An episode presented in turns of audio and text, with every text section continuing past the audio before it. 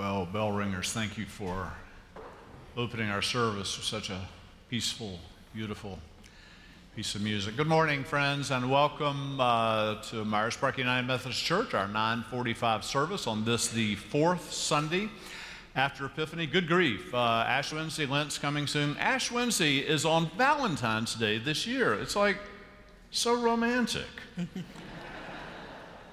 Welcome. Uh, welcome those of you in the room. Many more we know is always joining us online. It's good to be together in God's house. I wanted to mention to you, among other things going on, that uh, tomorrow night at seven o'clock here, uh, we have Kate Bowler. Kate's like a, a rock star in the religion business, uh, but yet she's a friend also. And she's coming. She and I will have a conversation. Uh, she has a brand new book that just came out this week called Have a Beautiful Terrible Day. It's a sequence of daily readings that are really, really good and thoughtful. We're commending this to the congregation as a congregation-wide read. We have many copies of this uh, in our Goodness Gracious gift shop. You can get them at Amazon. You get them all kinds of places. So uh, I commend this book to you as well. We hope you can join us tomorrow night. Uh, I see uh, quite a number of you visiting with us. We're really honored that you've come. We hope you'll come back. We hope you leave us some contact information so we can reach out to you, learn about you. You can learn about us, see if we can support you in some way. Um, she'll tell you how to do that, though. So my name's James Howell, and I'm up front this morning with my friend and colleague, Reverend Jessica Dayson. Good to be with you this morning. If you would, just take a moment and pass the pews. They're located on the Ooh, pass the pads, too so many hard. P words. Pass the pads from the center of the aisles down, and just let us know your information. It's a good way for us to be able to get in contact with you and, and hear from you and know how we can be in service with you. Don't forget, you can also use the Q R code, and online there is a link that you can submit um, your information as well. We hope that uh, we're glad you're here, but we hope that you'll also find ways to get plugged in. Make sure you look inside our bulletin or check out our website. There's ways to serve, and there's small groups and Bible studies happening, and we hope you will take advantage of those things. Friends, we know that the Spirit of God is in this place, so let us continue to prepare for worship.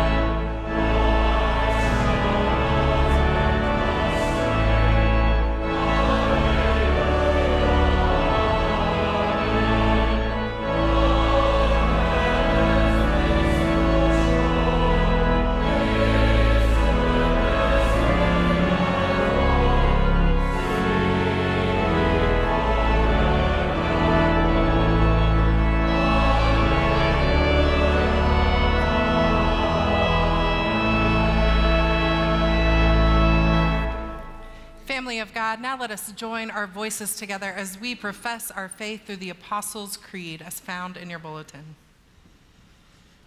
I believe in God, the Father Almighty, maker of heaven and earth, and in Jesus Christ, his only Son, our Lord, who was conceived by the Holy Spirit, born of the Virgin Mary, suffered under Pontius Pilate, was crucified, dead, and buried.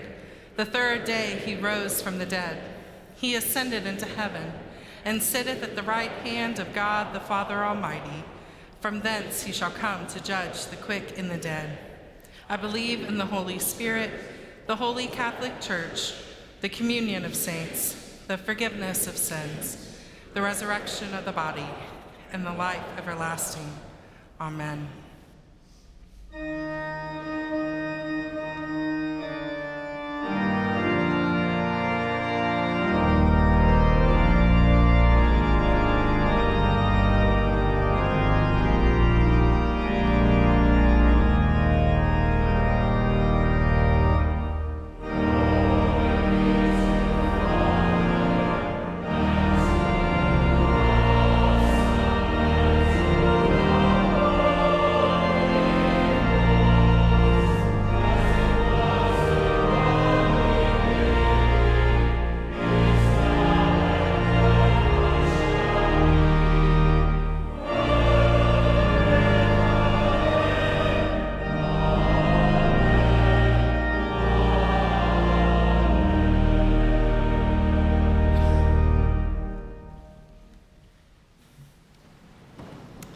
Friends, we are grateful that we can come here just as we are, that we don't have to wear any masks or pretend, but we can just bring ourselves before God, that we can confess our sins here in this place, knowing that God is quick and eager to forgive. Please join me in the prayer of confession as found in your bulletin.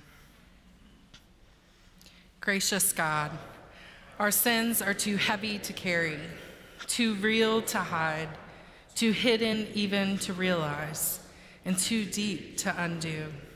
Forgive what we hesitate to name, what our hearts can no longer bear. Set us free from a past that we cannot change.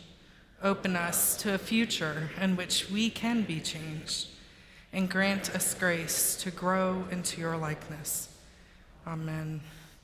Hear the good news. Christ died for us while we were yet sinners. That proves God's love for us.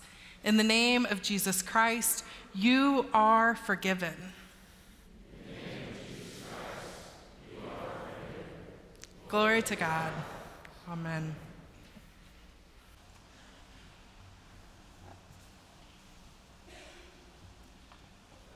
The epistle reading is First Corinthians chapter eight, beginning with the first verse.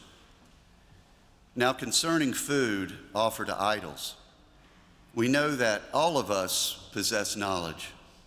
Knowledge puffs up, but love builds up. If anyone imagines that he knows something, he does not yet know as he ought to know. But if one loves God, one is known by him. Hence, as to the eating of food offered to idols, we know that an idol has no real existence, and that there is no God but one.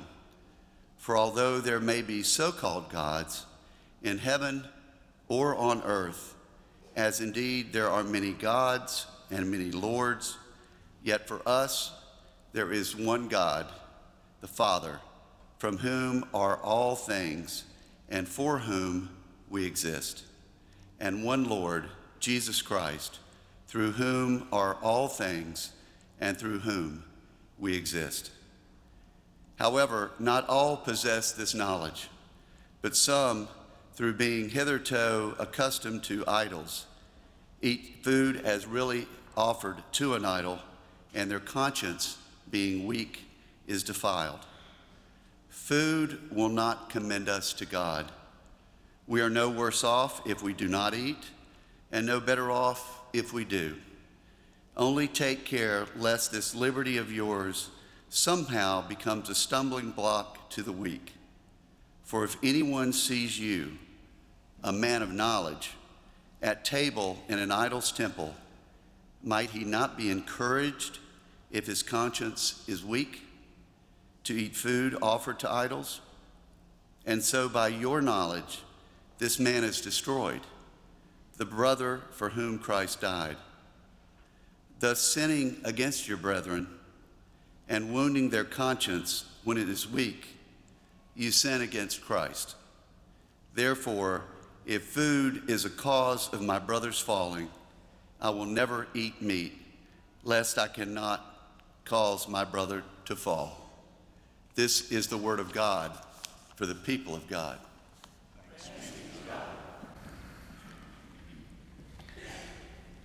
I think it's only natural, human, to uh, think of the past with great fondness. It could be people, it could be situations, it could be institutions for that matter. We, uh, and I'm just as much as guilty about this as anyone, we are very nostalgic of the way things used to be. We romanticize of our past, my past, and perhaps for good reasons. Especially in the life of our church, the United Methodist Church, over the last few years, maybe a decade or so, there's been a lot of nostalgia, romanticizing of how the church used to be, whether it be, I don't know, ten years ago, a generation or two ago. Uh, many of us think back fondly of the days when the early Christian original church started, thinking to ourselves, if only we were more like that, things would be better. We would be more faithful with good intentions. But if you ever have such temptation of thoughts, I invite you to read the Bible. I invite you to look through Paul's letter to the Corinthians, Philippians, Galatians, any and all of Paul's letter, and we'll quickly find out that there are some serious problems in the life of the original ancient Christian church, right? Not so different from us. So that's kind of the bad news, I guess. There's been issues and challenges and problems, divisions from our inception, but here's the good news. We're still here, God's church. Uh, we're still here not because we're good enough to be here. We're still here because God calls us to be present in the world. We're still here because God is still with us, and God leads us as we journey onward together. Uh, speaking of problems, Myers Park United Methodist Church, we have problems too, but as I've said before in the past, we got some really good problems. One of the great problems that we have at our church is a lack of parking spaces, yes, uh, which has been made even more difficult the last couple of weeks. That's a good problem. We have so many folks, now we got countless folks joining us online, but we have so many folks who wishes to be here in person, in person worship that we cannot accommodate in ways of parking. That's a problem, but a good problem. So, in case you've not had a chance to read our announcements, uh, we do have our shuttle services starting back up next Sunday from nine to twelve thirty, so that affects nine forty-five service and eleven o'clock service at Myers Park Traditional, just down the street. Right? Please utilize that. Rain or shine or snow, that shuttle will take you all the way to the front door of the parish lobby. It's the best way to park at our church. And if you have any questions about that, just email me directly. I'll get you here in any way, shape, or form. Back to Corinth. One of the problems that the Corinth church is having, according to Paul, in regards to food and idols, about what to eat, what not to eat, there are some challenges around this. Of the six hundred thirteen Levitical laws, there are a whole lot of laws that deals with food. What's clean, unclean, how to prepare, where to prepare, when to prepare, good food, bad food. It's a big, big deal. I think for those of us in the Western Christianity in the twenty-first century, it's easy for us to dismiss this as being trivial and, and out of date. Uh, but for the life of God's people for so long, uh, dietary laws wasn't about, I don't know, culinary enjoyment. It had a lot to do with being set apart as God's people. It was important. But here we have, we read throughout the early Christian, early ancient Christian church, one of the big problems they were having is there are a lot of people, mostly Gentiles, who don't know these laws and rules and boundaries surrounding food, uh, let alone practice them faithfully. There is a disparity of knowledge, knowing what to do. So that goes to the question of the function of knowledge itself. Disparity of knowledge in any institution, especially in the worshiping community, it can cause conflict and confusions. So one must ask, what's the exact function? What's the purpose of knowing? Knowing more about God, knowing more about our tradition, knowing more about who we are as the church. It's been mentioned before, but when I went back to, to Duke to, uh, to study again, not too long ago, Doctor Howe was one of my professors. He taught Old Testament there. And one of the assignments that he gave to us one day was uh, distinguish, discern the differences, if there is any to be had, between knowledge and wisdom. Right? Oh, well, that's easy enough. That's, that's, that's, that's not too bad. One of the hardest assignments that I've ever had, knowledge and wisdom. What's the difference? What's their function? I don't know about you. I've known plenty of folks who are both very knowledgeable and wise in my life. They've been my mentors. I consider my parents to be such a case. There's been folks who possess knowledge and wisdom who've allowed me to pivot and turn every which way throughout the forty-two years of my life. I've benefited greatly Uh, from their knowledge and wisdom. But I've also known plenty of people, more often than not, including those with tremendous knowledge, who live very foolish lives. You know people like that? Yeah. Those who may consider themselves to be masters of their domain, captains of their industry, but they live what others would consider very silly lives. I've been that person. At times, I'm still that person. This may be some of us here today. So where does our knowledge lead us? Come with me with this thought exercise for a second. Imagine a mother with two kids, a boy and a girl, and she's about to leave her home for an extended period of time, months, maybe even over a year. So she, and the kids are old enough to stay home on their own. So the mom gives specific instructions, knowledge, wisdom for them while she's away, for their own good, for their own benefit. You know, things like how to clean the home, how to cut the grass, how to take care of the dog, what to eat, when to eat, and most importantly, how to care for each other. Some time goes by, the mother returns home. She's greeted at the door by the older sibling. The daughter greets her, "Hey, Mom, welcome home. We're, we're so, I'm so glad that you're here. Just so you know, Mom, I remember everything that you told me verbatim. I memorized it in both English and Hebrew. I remember it. But just so you know, the house is a mess. We didn't cut the grass. The dog disappeared some time ago. We don't know where he is. And the brother, your son, is in the hospital, presumably still alive, haven't gone to visit. Welcome home." Right?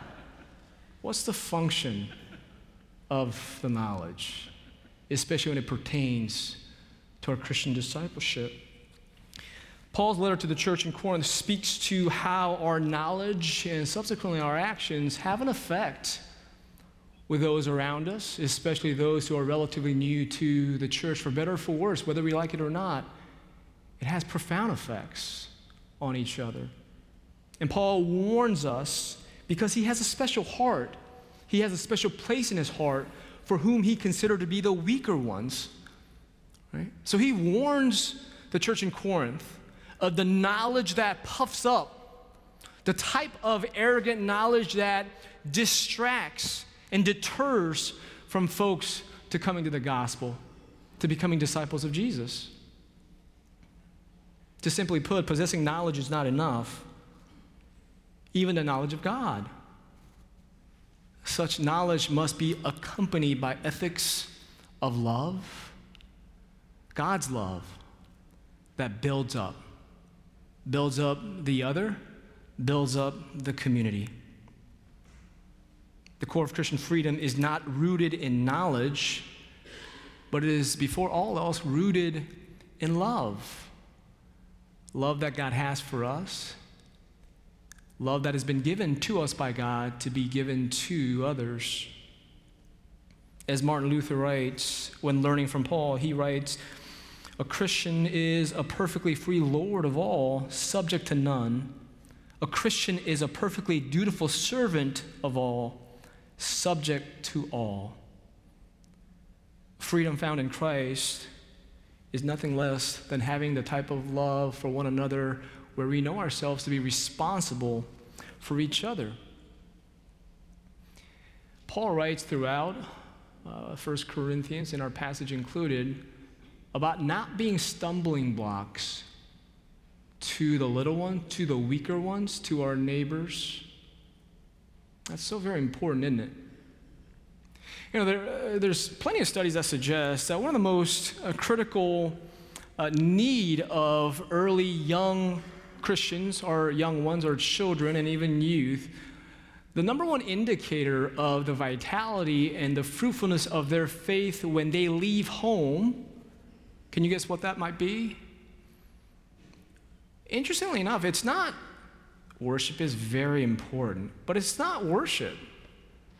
It's not mission, as important as mission is. It's not even the quality of our children ministry or youth ministry, and these are all contributory and important, but the most important aspect uh, that predicts the future vitality and fruitfulness of our young Uh, Christian students, young people, is the discipleship of their parents, discipleship of yours.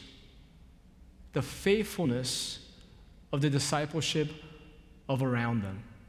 That's the most important. The type of love that we share, the, the type of love that we give witness to.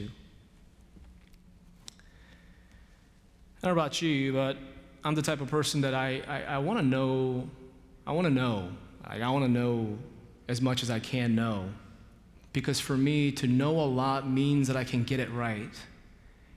And if I can get it right enough, I feel that I may, just may deserve a place at the table, whatever that table may be, to deserve a place here, elsewhere. And there's nothing wrong with knowing more and being right, but thank goodness that our God's understanding of space is far more expansive and generous than just knowing more and being right enough. That our God's understanding of space, a place at the table, banquet table, is so much more greater than that. I've come to know over the years, especially as a pastor, that the majority of the people that I encounter is not so much about knowing or even about being right, although these things, once again, are important. So many of the folks that I see in all places of worship, they come because they desperately desire to belong, to be known, to be significant in the midst of our world that is otherwise, I don't know, so dismissive. It can even discard people. And in the church, we make room. We make room. At the center of it all, I feel Paul's heart in this passage, and passages like this, Paul, more than just about anybody else, Paul knows the temptation of knowledge of arrogance. He knows the type of knowledge that puffs up. He lived it. The type of knowledge that seeks not to build up, but that seeks to destroy and diminish. He lived that knowledge in his life, in his previous life, until he finally saw the light. He was literally struck down by that light. And that light is nothing less than the grace of God, and the grace of God is nothing less than the love of God that builds up. So Paul is so desperately trying to reach the early ancient Christian church. Know as to build each other up. Know as to love one another more deeply and more faithfully. I think Jesus would say something like, "Come follow me. Come be with me. Be in the midst of your faith family, even if you don't have it all figured out. Even if you are a mess a little bit. If you don't know what's what, if you don't know the A B Cs of all of this, if you don't know the Apostles' Creed, still come. There's room for you. I have room for you. We, the church here at Myers Park United Methodist Church, we have room for you." one of my friends and colleague, Carol Harston. She's also a pastor. She was, I got to know her through our Old Testament class. We had Doctor Howe together. I wanted to share what she reminded of uh, me recently. She's a pastor in Louisville. Louisville. Uh, a couple of years ago, when I finished my program, I got my doctoral degree, and, and Doctor Howe was so gracious to recognize that this was, uh, I remember the date because it was significant for me. It was June of twenty twenty-one. It wasn't so much the degree as much as uh, James recognized that degree and said, Uyan was the best student, my best student. Not funny, he was just stating fact. And But the truth of the matter is, Carol was the best of us all. She was the best student. Uh, after eight thirty service, as we were walking down, James and I were walking down together, and James looked at me and he said, hmm, you're right, Carol really was the best student. I wasn't bad. Uh, Jane Nelson's book, Positive Discipline, uh, in it, her thesis is simply this, that every child desires to belong, that the child belongs in that family. And every child desires to, to feel significant, that the child's presence matters in that family. That's the core of her thesis of that book, that this is what our children need the most, a sense of belonging and significance. And in the eyes of God and in the house of God, every one of God's children, uh, every one of God's children is significant and belongs. And in reflection of this book, Carol wrote a prayer which I wish to share with you as we end this message. And this is how she begins the prayer. She writes, so here's my prayer this dreary Wednesday afternoon. God, whose very spirit came in the embodiment of Jesus to bestow freely divine belonging and significance upon all, draw close to all those waiting for the church's embrace so they may know a force of love greater than any institution. May the pivotal day come just in time when God beckons those who wait out of the belly of the fish, out of the chains, out of the wilderness. The angels sing when God's people claim their freedom and live as such. Thanks be to God. Amen.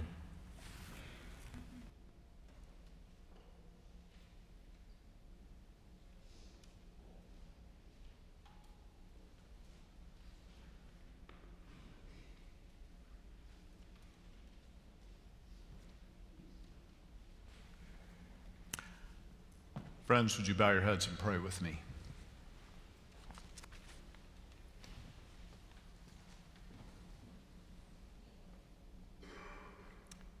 Almighty and gracious God, in wisdom you created all things and called them good. We look around at your creation. We are in awe. We're humbled. We have good cause to praise you, not, not merely to snap a Facebook photo of what is photogenic. We know that you made the photogenic, the unphotogenic, the unnoticed. It is all a testament to your glory. And we would be filled with awe and wonder, and to contemplate the beauty, not just of your world, but the beauty in your mind and heart, O God, O Lord, in your mercy. We give you thanks for your goodness to us. Some of it we've noticed, most of it, it's just we've skated right by it. Your goodness is, is manifest all around every day, every hour, every moment. Uh, but we have this nasty tendency of thinking, I earned that, I deserved that, or it, it just is. You forget how good you are to us. We ask that you give us always eyes that notice, hearts that love, and minds that say, Lord, thank you. Lord, in your mercy. Lord, you made this world, but it, it's such a mess, and, and we're a mess. Everything is so broken, we know it all shatters your heart, it breaks our heart. Sometimes we avert our gaze, it's so, such a mess, but we know that you care and you want us to care. We, we bring our personal brokenness before you, our waywardness, our tendency to try to go it on our own, our cynicism, our despair, our hopelessness. We ask that you forgive us, not just in the sense of, oh, oh, it's okay, but that your healing mercy will somehow transform us into the people that you made us to be, that you want to set us free to be. We know that you've made us to be holy. We're not very holy, but your holiness can begin to live in us. And we pray for the brokenness of the world. So many places and names come to mind, whether it's Gaza or Ukraine or our own backyard. There's so much trouble just everywhere. We pray that peace might break out despite ourselves here. We pray that you might help each one of us to see, is there some small way that I might be part of the answer to these prayers, Lord, in your mercy. Well, we know that in such a broken world, you need a church. We need a church. We're grateful for the church.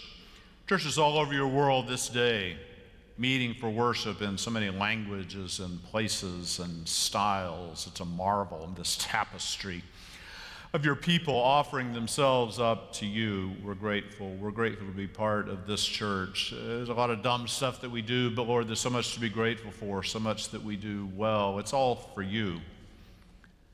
Lord, we ask that you help us always to be a place where every person matters, and maybe especially those who are tempted to think, I don't matter, I can't matter there, that here they will know you matter. You're one of us, you're part of our family. We thank you that you revealed to us that we should name our capital campaign, Hope is Here. It's a statement, it's a challenge, that we will be a place of hope here for those who need hope. Lord, in your mercy. We pray for all of those who are sick or hurting in any way, for those who battle the, the constellation of things that we categorize as mental illness, people who struggle in relationships with loneliness, with all kinds of health problems, economic troubles. There, there's so much, Lord. We pray for those who are hurting and ask that you would show us ways that we might love, that we might support, that we might be your presence for those who are suffering. Lord, in your mercy. Lord, we ask that in our praying, we not just talk on and on and on, but also in our praying to you, instead of always saying, Lord, hear our prayer, that we might actually say, speak, Lord, for your servant is listening. We want to hear your call. We know you are calling us. That is our dignity, that you call us, that we matter to you and you want to use us. Help us to hear what you're asking of us, and then give us the, the will, the courage, the diligence to respond. Lord, in your mercy. Lord, now we pray in the silence as we share with you the secrets, the dreams, the wounds of our hearts.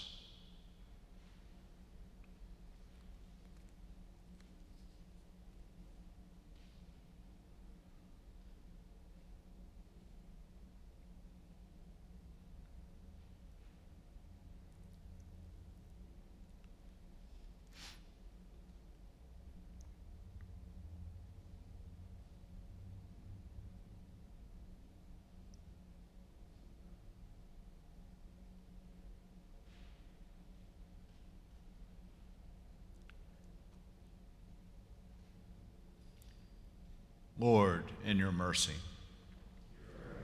We pray these things and anything else that you might find to be helpful to us, or to your church, or to your world. We pray these things in the name of Jesus Christ, our risen Lord and Savior, who taught his followers boldly to pray together the Lord's Prayer. Our Father, who art in heaven, hallowed be thy name. Thy kingdom come, thy will be done on earth as it is in heaven. Give us this day our daily bread, and forgive us our trespasses, as we forgive those who trespass against us. And lead us not into temptation, but deliver us from evil. For thine is the kingdom, and the power, and the glory forever. Amen. As we come to receive our offering, I thank you for your generosity and ask for more. So many wonderful things happen because of your gifts. I'm thinking especially now our high schoolers are off on retreat. That's a great thing. But also they are using their third grade Bibles that they received a number of years back. Such a special thing. Thank you for your generosity and making good happen through the life of our church.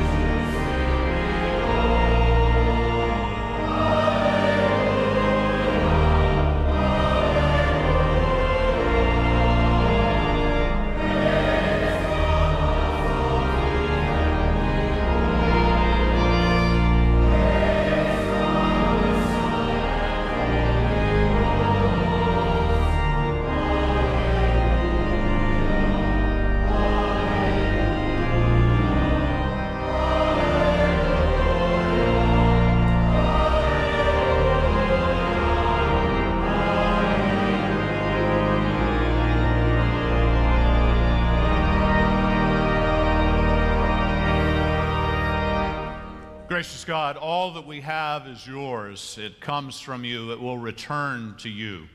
We thank you for this privilege that we have to take what you have entrusted to us and to invest it in a way that matters in the work of your kingdom. In Christ's name we pray. Amen.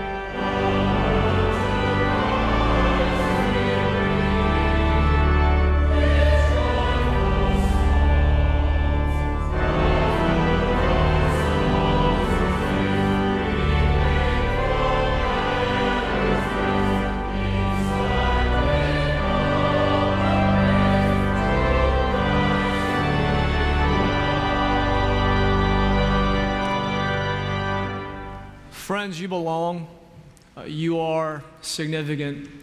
There is room in God's house for you and for me and for all of God's people. So may the love of this God, the grace of our Lord and Savior Jesus Christ, and the fellowship of the Holy Spirit be with us now and forevermore. Amen.